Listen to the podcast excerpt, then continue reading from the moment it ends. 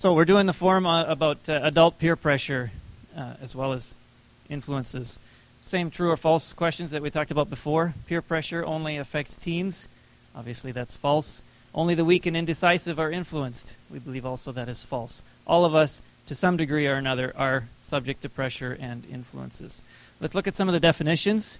We start off with the definition of a peer. Uh, we're looking at someone that is of equal standing or of the same type of group age, grade, or status.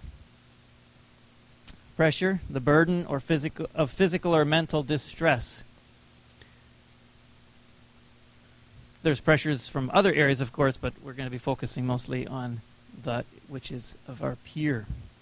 Putting them together in a definition, we've got social pressure on somebody to adopt a type of behavior or dress or attitude in order to be accepted as part of a group social pressure by one's peer group, take on certain actions or adopt certain values to conform. Conformity is this what this pressure is.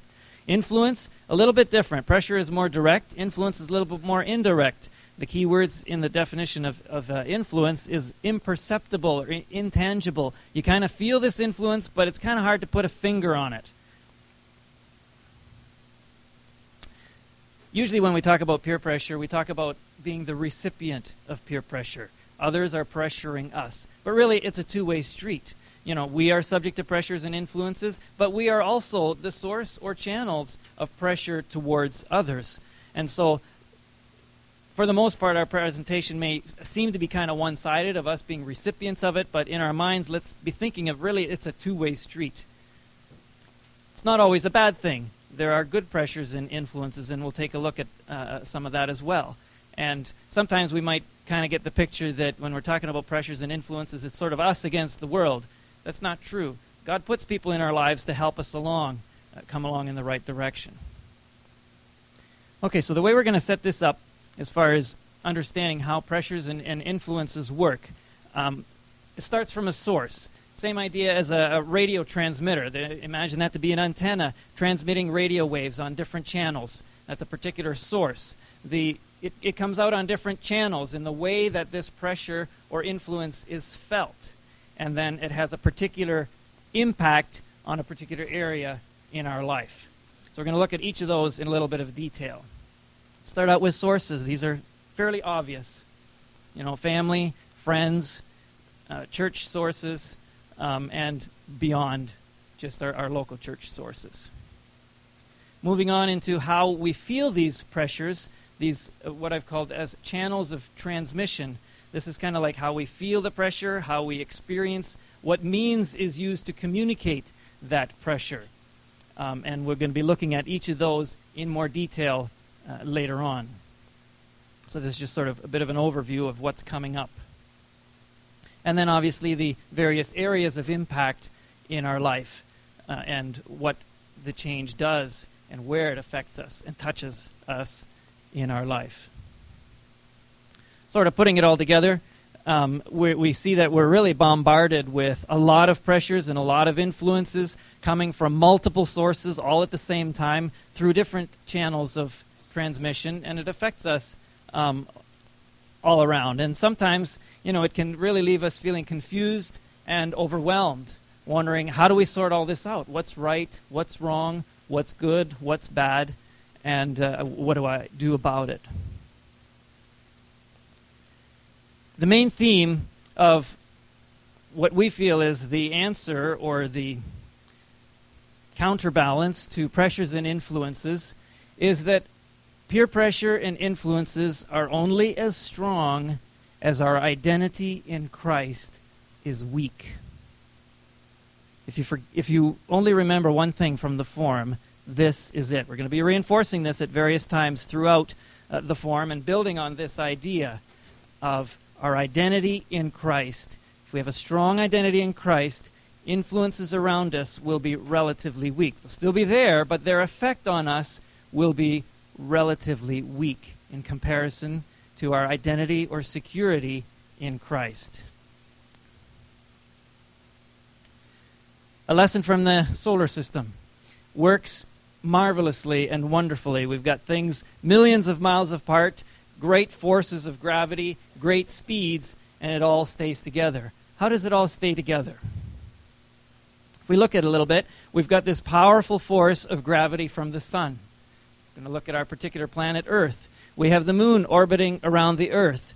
And the resultant of those forces and the speed at which they're going is a predictable, repeatable, consistent orbit that God has ordained for the earth to take. That's this major path over here.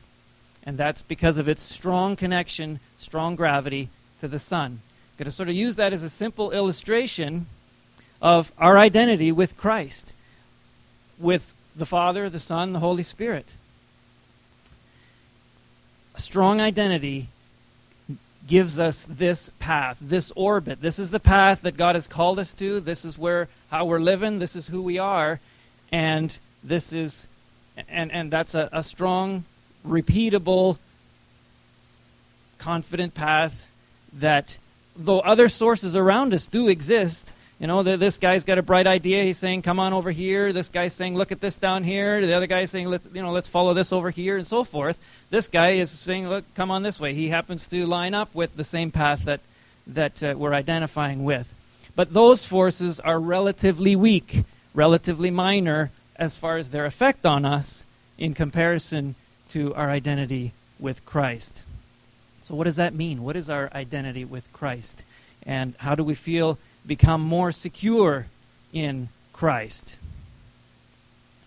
We're going to look at a couple of verses that um, build on that.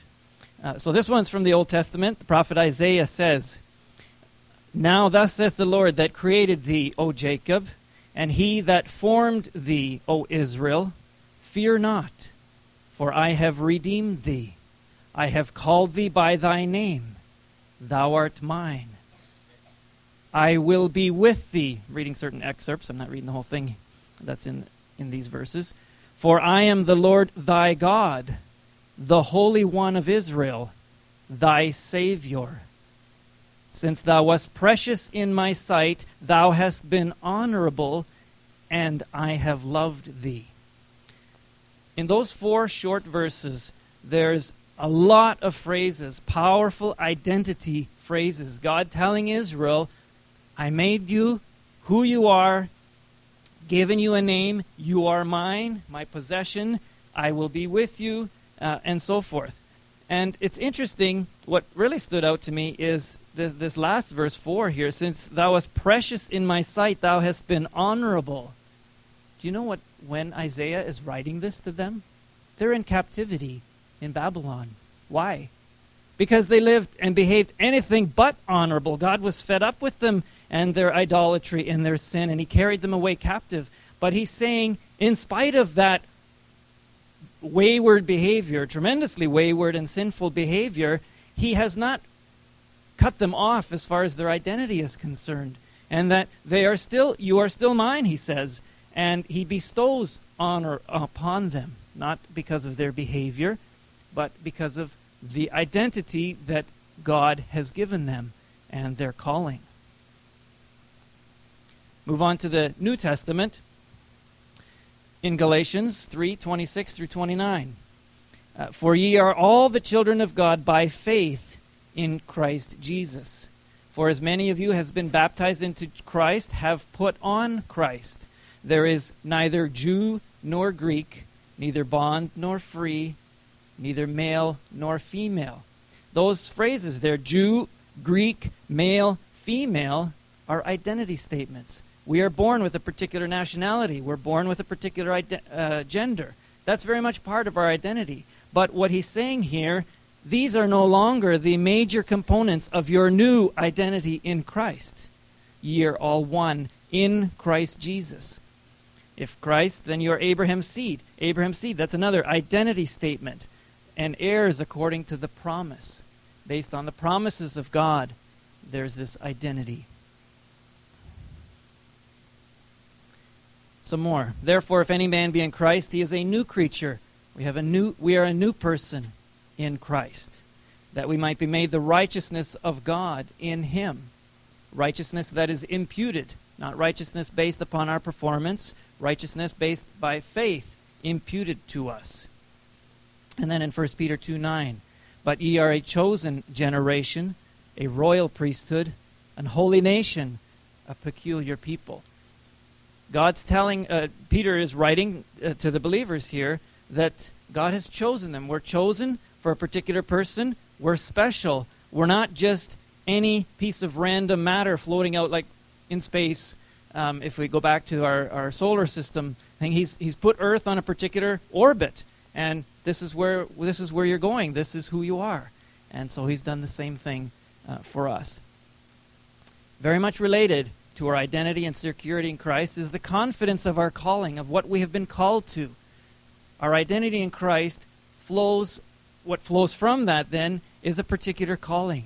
And the confidence that we have in Christ in regards to that calling. That we walk worthy of the vocation wherewith ye are called, in Ephesians 4, verses, verse 1. Um, then he talks about the various gifts of the Holy Spirit and then jumping down to verse 14, that we henceforth be no more children, tossed to and fro and carried about with every wind of doctrine. Right? There's peer influences that can toss us to and fro and move us around. Um, but if we're confident in who we are and what our calling is, is in Christ, those influences will be relatively minor. And uh, finally, uh, in regards to identity and confidence of our calling in Christ. Jesus has a conversation with Peter. This is after the resurrection, and Jesus is giving instructions to Peter, asking him, Do you love me? Feed my lambs, feed my sheep. And then he says, and then he, he does he tells him uh, a bit of a foreshadowing of what kind of death Peter is going to face near the end of his life. And Jesus said unto him, Follow me. Peter looks around. Peter says, says to the Lord, What shall this man do? He's looking at John. So j- just picture what's happening here. Peter and Jesus were having a conversation. And then after Jesus says to Peter, Follow me, he looks around and he says, John, he says, Lord, what's going to happen to him? And in a sense, Jesus is saying, Don't worry about what's going to happen to him. I've called you to this. You follow me we're confident in our calling, this influence of, well, what's he going to be doing and what's she going to be doing and how come they're doing that? How does that fit with me? Jesus is telling Peter here, I've given you a calling, follow me. Again, summarizing what we're this, this main point here. Peer pressure and influences are only as strong as our identity in Christ is weak. To emphasize that more, we're going to state the reverse. If our identity in Christ is weak, peer pressure and influences are strong. So we just sort of think about that in reverse to help emphasize that idea. An illustration that's going to help here, I hope, that dotted line is a very weak identity in Christ. This person is very insecure in their relationship with Christ. Maybe sometimes they even struggle with whether or not they are truly converted, whether they are forgiven, or will God uh, continue to forgive them, um, and so forth. Their relationship is shaky. They are much more susceptible to these various pulls and pushes uh, in various directions and ideas that are floating out there. This person may happen to be in a church culture where there's a very strong movement in a particular direction. This is how you should live. This is how you should behave. This is what you should do. This is what you shouldn't do. And because they have a very weak identity in Christ, they will be naturally pulled along in this particular direction. And it, it gives the appearance and behavior of a good Christian life. They may be living very much a good Christian life. But if we look at this is a very shaky scenario, this is not healthy in the long term. It may help someone in weak moments and so forth. I'm not saying that this kind of a culture is a bad thing, um, but if that's our main thing that's keeping us going in our Christian life, if that's what's defining who we are and how we should live, rather than our strong identity in Christ, that's not healthy. Because if this force changes, we can very easily be pulled in a different direction. If these people disappear from our life, where do we stand? Or if a dramatic change in world events, such as persecution, totally changes that picture of our life, where do we stand? It's a very weak It's a very weak scenario. What we need to be doing before we get to that, let's flip the flip the scenario around. You know, right now we're thinking, you know, this is us. But suppose we're one of these people. Maybe we think that we're helping someone by applying a lot of pressure for trying to either extract from them or encourage them into a good pattern of behavior. We think that's a good thing, and we're helping them along in their Christian walk because we see that they are weak. But in a sense, we're probably focusing not on the primary thing. We need to be focusing and helping them point up to Jesus and understand why are they shaky in their identity in Christ? Why is their security in Christ shaky? And help build that up, which will then produce an outcome that they will be living in a way that God wants them to live. The key is what is our focus? Um, we're going to talk a little bit now about the channels of transmission, as we've called them, the sort of the way that these pressures and influences can be carried into our lives, um, the way they are transmitted, the way they are communicated to us. We want to focus a little bit on this idea of approval and control because as we were studying this, the Lord really showed us that this is often a really key area and what draws people to being pressured.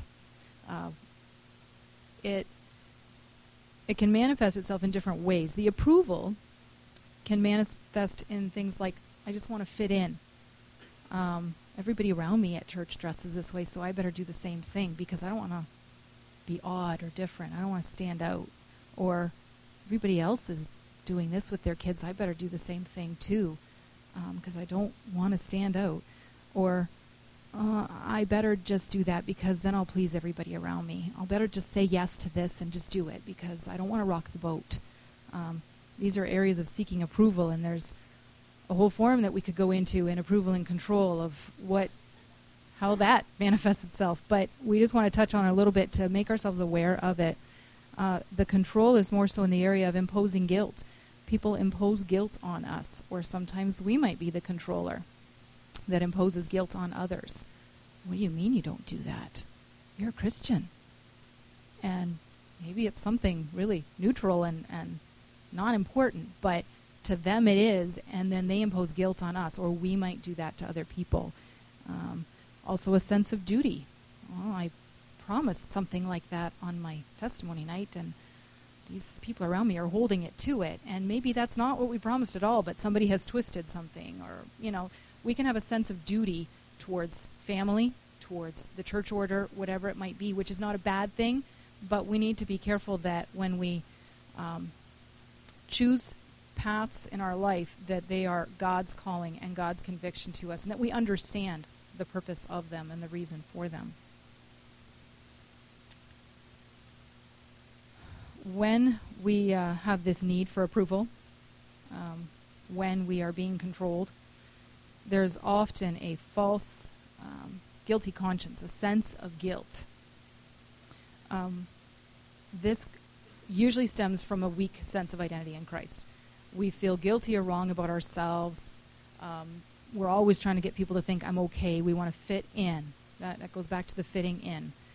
Um, and also just trying to fit into a certain image, even, not just in little specific areas, but a whole image. And this is often related to a certain role or position, such as in our church, in our career, in our profession.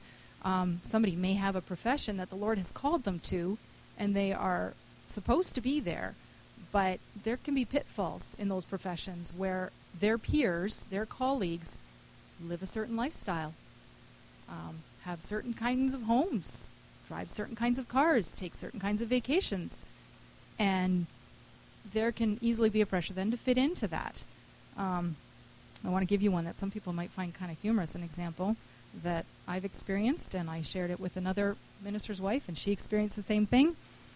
Um, by some, there is an expectation that ministers should always wear a crisp white shirt, no other colors, white shirt under their suit with a good, nice tie. That's not too bright, doesn't draw attention.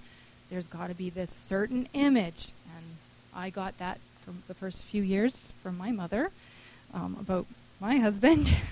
and another sister shared the same thing that she was getting it from um, a mother-in-law, and um, you know what?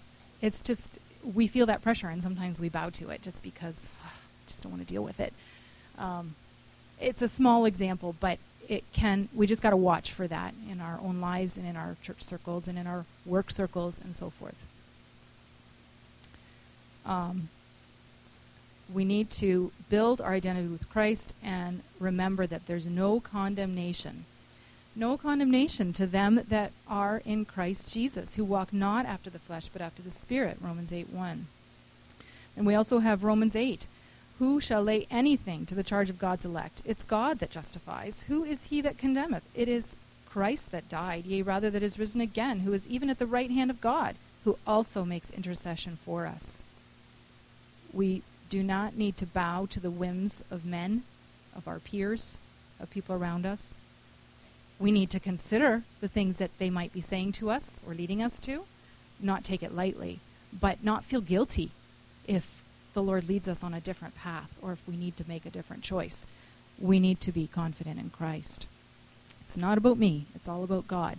So I shouldn't be worried about the approval so much. I should be worried about pleasing God and not the approval of men. And there are times when we won't feel like we're not condemned. We will feel condemned. Many of us do. I've, I've heard that from a lot of people. Um, we need to believe that word. We need to pray that word. We need to claim that word, even when we don't feel like it. Channels of transmission. Going on now, a little bit, just touching a little bit. Media. This is to me a big one for families, but it can be a big one for singles. It can be a big one for anybody really. Um, there's so many people around us that indulge themselves in entertainment. There's uh, advertising that convinces us that everybody else in our class of life or in our circle of life is doing this or doing that. Um, for myself, I our, for our situation, I know you know we might look at the families around us, whether it be at church, the families around us in the neighborhood, Oh my. They bought their kids an Xbox already. They bought their kids a PlayStation. Every kid in their family has a Nintendo DS. Now they're getting their kids this new thing over here, and my kids are looking at their friends saying, But mom, they've got all these things. And then we start thinking, Oh, my kids aren't going to fit into society if I don't give them these things. How can I deny them these things? That that's a strong pressure and pull for us, seeing what others allow. And we're seeing that a lot in the church. I've gotten that a lot from my kids. But so and so has it, and so and so has it, and so and so and so. Did you see even that family has it? Oh my. Well, if, if even that family gave it to them, then there can't be anything wrong with it. Maybe we better go get them one. you know.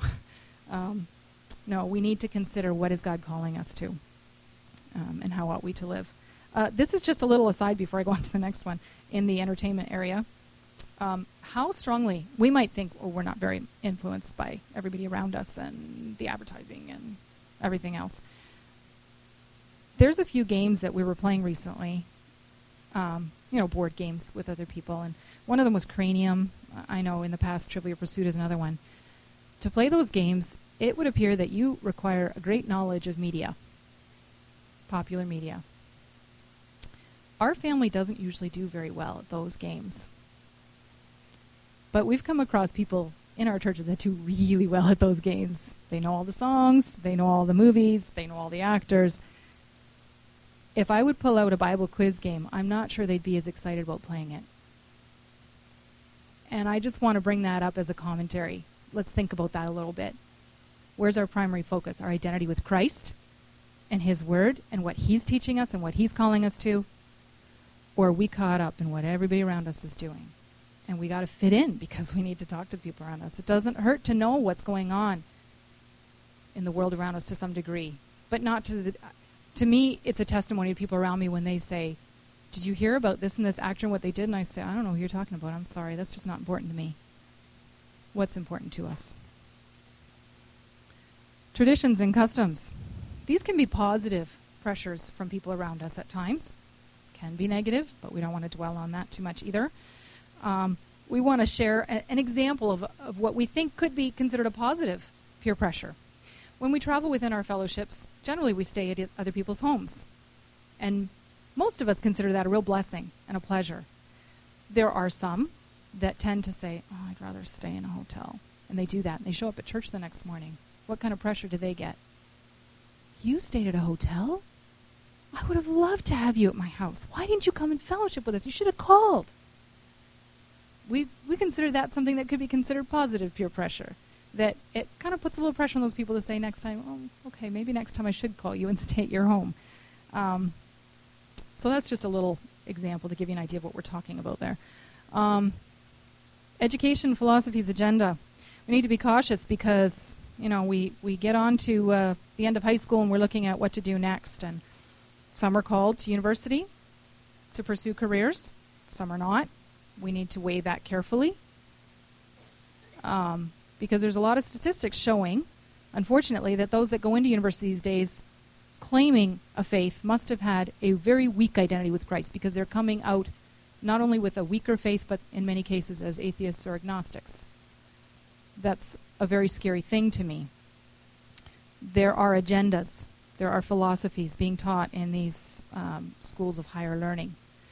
And we may be, those that choose to go there, if we have kids that choose to go there, we need to bathe them in prayer and just really encourage them to have a strong, strong identity in Christ so that that pressure will not sway them because there is a lot of it. Now, do we just want to?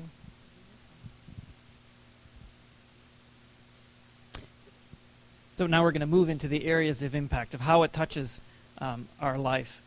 But uh, it's back to you, honey. Sorry. Okay, it's me again.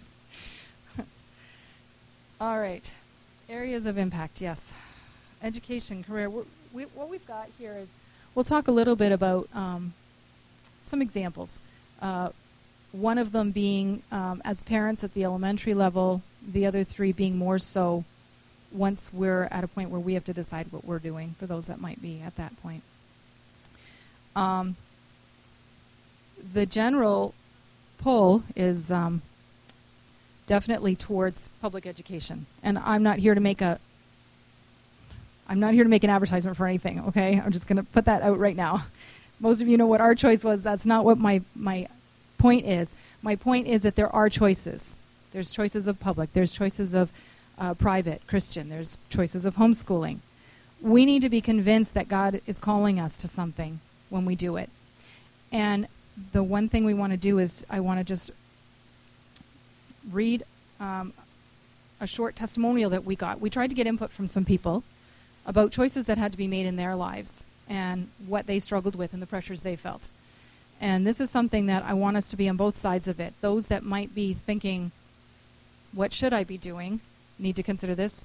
Those that are on the other side of it that don't need to make that choice need to be careful not to judge other people and put pressure on that can lead them away from what God is calling them to. Um, this is someone that was called to homeschool many years ago.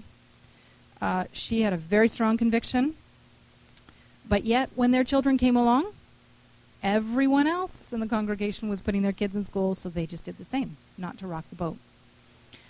Um, the other statement she made was fear of what the people in church would say stopped them from doing it for a number of years. Fear of what they would think about me.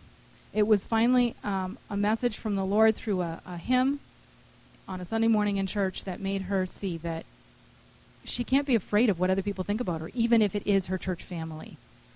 Um, and then she finally gave in, and the Lord blessed them for that uh, in their particular lives.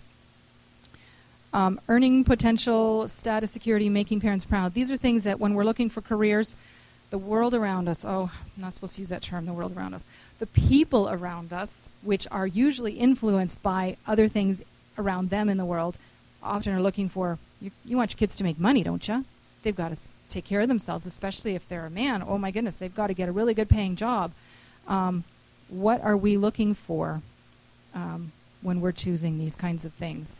Um, or are we going to encourage people to really seek the Lord's will because maybe He wants them to be a missionary, which isn't going to pay very well on this earth? Maybe He wants them to go into counseling um, or something else. And again, let's be careful what we say to people to discourage or encourage them. We've got a couple of young people that gave us some thoughts from their own choices uh, one sister was saying, I was perfectly content to stop after getting a master's degree. I'm thinking, wow, I only got an undergraduate. She got a master's, and she was still getting pressure to go on because they thought that, you know, you should do it as a backup in case you can't find a job, or you should do it so you can teach because you love to teach. You should do it because I think it would be the best opportunity for you. And these sounded like good and logical reasons, and they meant well, these people that were sharing these advice, uh, p- of advice, but she chose not to follow the pressure because she did not have the conviction.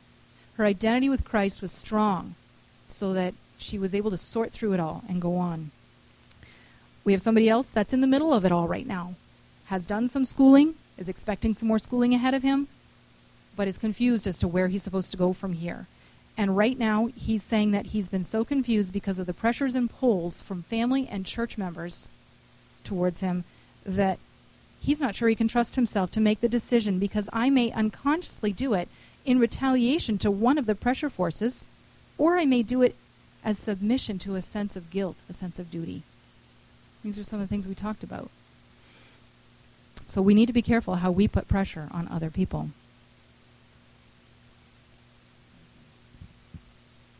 Okay, moving on to another area of impact uh, in uh, other aspects of our adult life. Uh, many of us have careers, and so then there's always the, the pressure to grow that career, or if we're in business, uh, to grow that uh, business. I have a uh, testimonial from a brother um, who I believe is very exemplary in dealing with the various pressures of his business. it's been many years since I started my own business, he says. From the very beginning, I had the conviction that as a Christian, my business would be a Christian business. Not only in the values and principles with which I conducted business, but also in the clear testimony of who I was. Contrary to the norms in the business world, I felt that I needed to be different. By taking a stand when asked to compromise, by openly displaying Christian plaques and reading material in the waiting room, by giving out Christian calendars, etc. I've also had the conviction that as God blessed the business with constant growth, he deserved his share of the resources. And as he provided reliable staff, that I would honor him by taking time to do mission work in foreign places, in the community, and in the church. Business success was not just to live better, but more importantly, an opportunity to help others. There were pressures. Keeping a proper balance between business, family, and ministries has been a constant challenge uh, the opportunity in the business culture to take the business to greater heights has always been there. However, pursuing that would undoubtedly have taken time away from family and ministry. And so here's an example I see of, of a brother uh, that was not cons- consumed by the business, but being able to use it in a way and, and the, the, the, the freedoms that have come from that uh, in a way that really has blessed um, the church and uh, others in the community in a way that gives glory to God. And, and the way I see that that happening is he was confident of his calling in Christ, a strong identity in Christ. Those pressures were there, but they were very relatively weak. And that as I was even uh, getting this testimonial from him, I tried to sort of zoom in a little bit more on, well, what were those pressures like? And he says he didn't really feel those pressures very much. They, they, they, they were, they were very minor in his life. Uh, in regards to uh, the last point here about vacations and short-term mission work. You know, I talked to a brother some time ago, a single brother that uh, uses a lot of his vacation time to do short-term mission work. You know, that's probably he didn't pick that up from his peers. Back to you.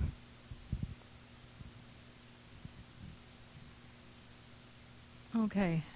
Um, if we spend any amount of time at all around um, neighborhood people, uh, co-workers. This first verse here, "Lo, children are inherited of the Lord; fruit of the womb is His reward. As arrows are, are in the hand of a mighty man, so are the children of his youth." Um, that's not usually the pressure we get to fill your quiver full of children. It's not usually the pressure. As a matter of fact, that's not usually the pressure even in our church circles. On the other hand, in some church circles, there is great pressure to fill that quiver so that even if you are unable to have children, you may feel very guilty. You may feel very uncomfortable. Um, it's the point here is that we need to have God's attitude toward children and toward the children He gives us. not the attitude that we see from neighbors of, oh, it's too costly. They're going to limit my career, my self fulfillment. Um, are we starting to think like that sometimes? Um, I hear a lot of complaining sometimes about people's children, and um, it's a very sad thing. It's all about me. That's what that usually comes down to. And for women, that moves that movement started with the feminist movement a long time ago. Well, seems like a long time ago. Relatively short in the period of history behind us, but um, it's been creeping into the church more so, so that it started with people out there.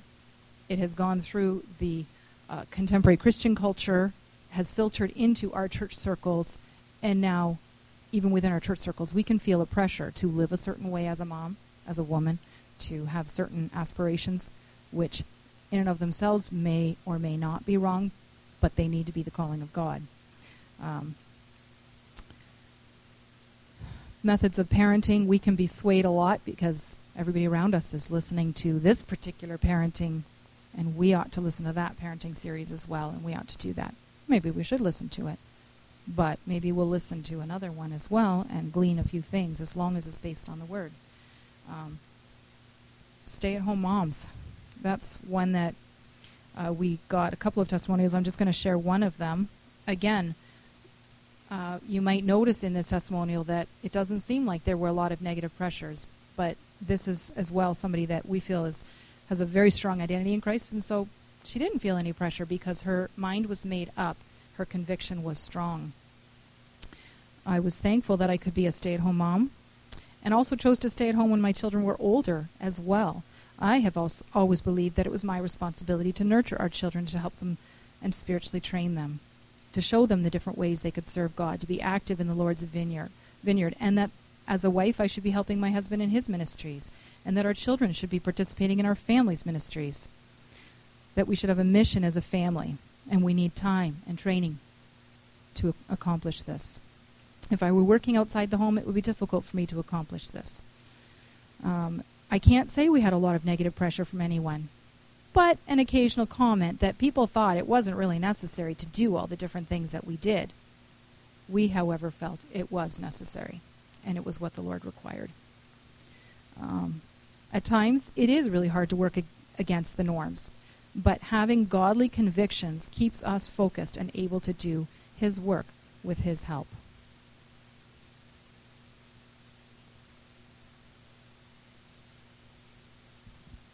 Just a few comments about this. We're gonna uh, got to keep moving on. We're not to be as it can't be as detailed about every aspect of how it impacts our life. Um, but uh, one particular one, you know, if you think about how have we been influenced from our peers about our attitudes in how we use our finances, in particular our attitudes of debt and how accepting uh, we are about long-term debt um, in getting into it in the first place and how long it takes uh, to arrange our finances to pay that off. Um, those influences are strong in the culture. Um, another aspect, what this looks like, you know, what is our vision of retirement? It's, it's very interesting. You know, we're, all taught, and in the, the, the, financial services industry very much pushes, of course, uh, storing up and saving and investing so that at some particular time you can take it easy. And there's all sorts of their promotional material is them, uh, you know, a, a couple or a person sitting on a beach in leisure or on a cruise ship or of some sort of nature like that. Um, is that really what God is? I'm not saying that those taking those types of vacations is a wrong thing, but is is that our whole goal and purpose in retirement? Doesn't that sound a lot like this? What Jesus said uh, about this uh, wealthy man that said to himself, "Soul, thou hast much goods laid up for many years. Take thine ease, eat, drink, and be merry." Um, is that our retirement plan? You know that, that that comes from the culture around us. That doesn't come from the Word of God. Um, or we view retirement as an opportunity to be more focused on areas of the Lord's work, where we don't need to be spending a lot of time earning our income because that's already done. Uh, you want to talk a little bit about grandparents? Yeah, just a few words here. This is kind of interesting. I was talking at the table at um, lunch a few days ago with a particular sister, and she threw a loop at me because we were talking about peer pressure, and she's a, in my eyes, a relatively young grandparent. Um, and she said, "Yep, it's a new ball game now that I'm a grandparent. There's peer pressure there too." And I looked at her. Okay, Tell me more. What are you talking about? Because we had somebody else share that they really thought that as they got older there was less peer pressure, and we're thankful for that and praise God for that if that's true in their lives. She said, Yep, the other grandma buys all kinds of things, and I can't afford to do that. I thought, oh my goodness. It just goes on right through life, doesn't it? And it can be in different things. You know, maybe this grandma and grandpa have particular resources. You know, I mean, in our own family, I, I hope that the grandparents don't feel that pull, but I don't doubt if they do. You know, my parents are city dwellers and they have a tendency towards a certain lifestyle and like to do certain things and the kids love to be over there doing those things with that Omanopa, but the other Omanopa have a farm. They have land around them. They can run, they can play, they can see animals, they can do all kinds of things. Well, you know what? It's two totally different things. And again, let's not be sucked into that of I can't do what they're doing. I'm not as good. I need to find a way to get approval. No, just be yourself and do what God has called you to do. Love the people around you the way He's called you to love them, and um, you don't have to worry about that approval. Okay, moving on. Uh, pressures in regards to our calling in life at this time. At various times in our life, in our adult life, the Lord may call us to a particular, uh, particular type of ministry, particular type of work, um, exercising your spiritual gift. You know, there's pressures in regards to that. What happens if the spiritual gift God has given you doesn't fit into your local church culture? How do you deal with that? There will be pressure in, in regards to that. And I don't have any easy answers for that, of course, and, and, but, you know, just recognize that those situations are real. They do exist. Um, I have a particular testimonial uh, that uh, somewhat speaks to that, but also it, just in regards to calling in life. I was always concerned that I would not offend the brethren and often did not respond to the Holy Spirit immediately. Perhaps I could call that peer pressure says this brother. I didn't see it as a difficulty because the Lord urged me to counsel with some of the older members and church leaders about each unique calling. And these mature brethren became my sounding board and actually felt a part of the service to which I was called by the Lord. And I felt free to follow the will of the Lord and rejoiced in my calling. However, many members could not understand why I felt led to do the work of an evangelist and expressed that fact to me personally. I simply asked them to accept my conviction and pray for me which I'm certain many did. Now, this person also received lots of good support from their uh, wife and family. After several years of traveling, it became difficult to continue the ministry and still keep my job. Often it was difficult to get back to work on time because of weather and other delays. We began to pray to the Lord to find a solution.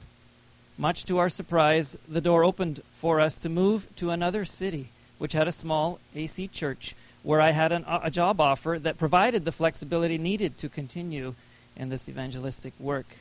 We were convicted to go.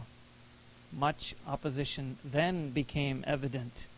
Some coming from family, including my own brother and church members and church leaders. I did receive my brother's blessing the day before I left uh, to move. We, we met on the street corner downtown, and he stated it seemed illogical that the Lord would take my ministry from a large congregation and give it to a few. The Lord gave me the reply, not any more illogical than Philip the evangelist, being translated from the teeming city of Samaria into the desert to share the gospel with one black man. He paused and said, You really feel you need to go, don't you? And then he replied, Go with my blessing. And they embraced and parted. But that wasn't the end of the pressures. There were financial times that were difficult the following year, and I once again questioned, or once questioned, whether it was the right thing for my family. And we considered returning back to our previous home church. My father offered to pay the moving expenses. Pressure. He's thinking he's helping, right? It was my faithful helpmate who said that unless I can give her a spiritual reason to abandon the work, not a monetary one, she would not go. And the rest is history. They're still living in that same city. So we can think about, you know, the, the various pressures and influences that took place in the calling in life. Uh, we won't go into details on some of the other ones because I do want to leave some time for, for uh, uh, some interaction, some dialogue. Um, there's areas of impact, of course, in, in our church life, which we're feeling from our peers um, uh, beyond us um, or within uh, other aspects of our fellowships. Um, look at a little bit of a, a case in point um, in, in, a negative sense, and then uh, another one in a, a positive way. According to my observation, I, I, think I'm accurate here, that there's generally a more permissive attitude about media containing in our homes. Media that contains profanity, the Lord's name in vain, violence, even immorality or illicit relationships.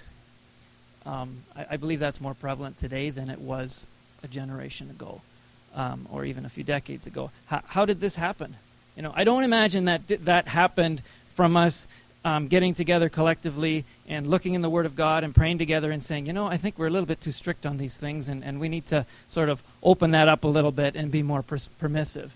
I don't imagine that happened, right? It happened from various pressures, starting from the secular culture, influencing the, their peers in the contemporary Christian culture, influencing their business associates and friends, and we're feeling um, pressure from these kinds of things and influences um, all the time, just through innocent, you know, sharing of media. Here, here's something I want you to watch, um, and so forth. And eventually, it ends up in our home, and maybe that wouldn't have been our, our first choice if we really thought about it. These things do influence us.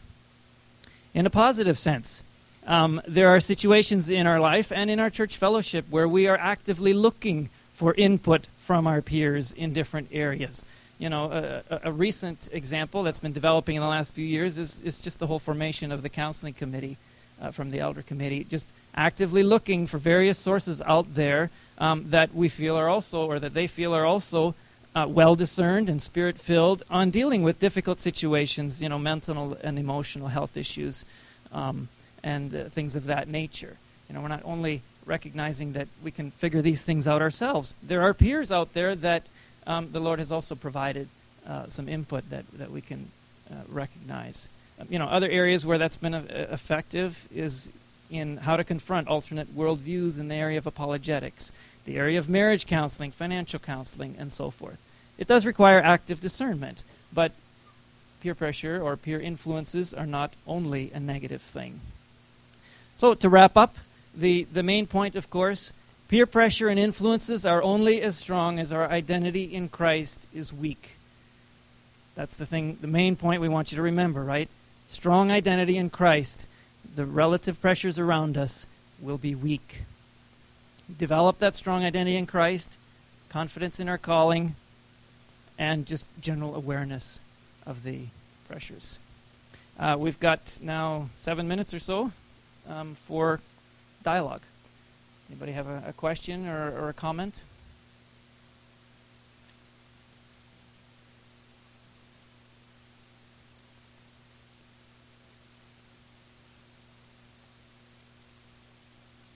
Yes, go ahead, Leanne.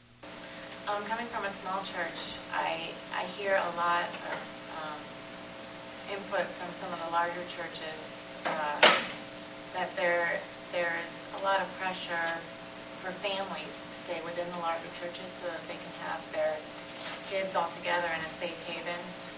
And um, coming from a small church, that it's really discouraging hearing sometimes. And I don't know you can speak to that at all because I, I understand the whole positive influence from your peers and, and how that's that is helpful and good that they can have a youth group that they can grow up in. But at the same time, what about the rest of us. No, that's, you've raised a very, very valid point. You know, it's it's a comfort thing, um, and uh, I, I, don't have anything specific to say about that. If someone else has a, a, comment to offer or to speak to that, you know, feel free to do so. But uh, that's a very valid point. Thank you for raising that. Um, I think that's a really valid point, and I found it very interesting. I want to be um, totally open and share from our a little bit more about our experience in going down to Coconut Creek just for a very short time. We went down there for six weeks, and I, you know, the the, the testimonial he shared about the brother moving was from many, many, many years ago. Attitudes have not changed very much. Um, we are one of the largest congregations now um, in our churches in Kitchener, and you'd think that one family going away for a few weeks shouldn't be a big deal. And we got a lot of comments. I had a lot of people coming to me saying things like, You better come back. We need you here. Why are you going so long? What about your kids? Do they have any kids down there? Well, what are they going to do? They're going to really miss their friends, you know. I hope you don't hurt them by taking them away from their friends for so long. I was appalled. I, honestly, I was appalled. And one particular sister said a few times to me, We need you here. And I said, Sister, we still have five ministers sitting up in that bench. They have one sitting down there right now. And she said, But we need you here. You better not move down there. And I said, We're not saying we're moving, but if the Lord calls us to, what is that to you? I said, and she said, Well, I guess I'm being a little selfish. I said, Yes, you are. you know, so it, it is a real issue that we need to be careful how we pressure each other and whether we're thinking about ourselves or the Lord's work being furthered and his kingdom being furthered. I suppose the, the, the other comment I can respond to that really is the best place for our family to be, including our children, is where God wants us to be. Um, and if that means moving from something that appears to be much more comfortable and secure and has that great tide that can keep them in check, um, if God wants us somewhere else, that might not be the best influence for us. Yes? I think there's two, can be two different points about the church and the faith, and it can be as a family. Again, you know, to advise someone or to say someone uh, something, you know, I would say uh, to advise someone something is good as long as we don't pressure has to be that way. It's good to hear many things from different people, and then you can choose yourself when you're going to do it. As long as people don't push you, you have to do it. But sometimes in the family, it happened, I know, from experience in my own family. When my brother was 17 years old, he wants to get married before military, and my parents told him, don't do it. It won't be good because the most of the uh, uh, uh, women don't, don't stay faithful when they are gone for three years to military. And uh, my dad said, when you finish with military, you come back, then we don't. Not because he was not a member we, my dad, they treat us all the same, members and non-members the same. But he advised them not to do it. And the answer was, if you don't let me now to get married, you're to ruin all life for, for me. My dad says, well, if you think that way, go ahead. So he got married. He came back. He found out she was not faithful to him. He had a hard time living with her. He has to leave her and the child. But he never acknowledged you to say that you were right. He never wanted to say that. And many times we do the same thing. Somebody tells us something, was a good idea, and we still have a problem with it, and we don't want to acknowledge to say, well, Dad, you were right, or parents, or brother, or sister, something like this. It can be two different ways. In the family, peer pressure, or now I don't know what you call it. I don't think so that my dad had a peer pressure on my brother. I don't think so. He gave him just a good advice, but still, he allowed him, okay, you want that, go ahead and do it and was wrong. Mm-hmm. Okay, Thank you. Or can be good way. You advise them and they maybe think not, but okay, we'll do it, and it was good. Sure. Yeah, there, there is certainly a continuum there that begins maybe in its mildest form advice, which is a good thing. Um, uh, and th- there might be a difference between how it's perceived to be given and how it is received. On, on the receiving end, a person may feel, I'm just giving advice, and the other person may feel that not as advice, but they're really feeling it as pressure. Um, and it, it's the, kind of the same scenario. Part of it, part of the perception, whether I feel something as a device or as pressure, has to do with my security and standing in Christ. If I'm weak in Christ, then someone may be giving me advice, and I feel that a lot stronger as pressure and uncertainty, um, uh, perhaps. Any other thoughts? Yes. This is probably an obvious point, but as, um, as Christians supporting other Christians, we need to be very careful of our opinions. Um, or is it our opinion because we want these people, like in your situation, to stay? Or is it God's will? And unless we are actively praying and seeking out that will for that couple, we really need to kind of be quiet and support them. And we don't know if that, if that is valuable for them unless we are actively, actively praying about that. And um, it's just an obvious point I know I found within our congregation the different things. And um, it's, it's really neat to see how God moves people to do things. And it may, it may be very hurtful, you know, because we are selfish people. We want certain people to stay because, you know, they're good piano players or good minister. Come on, how could God move, remove them from us?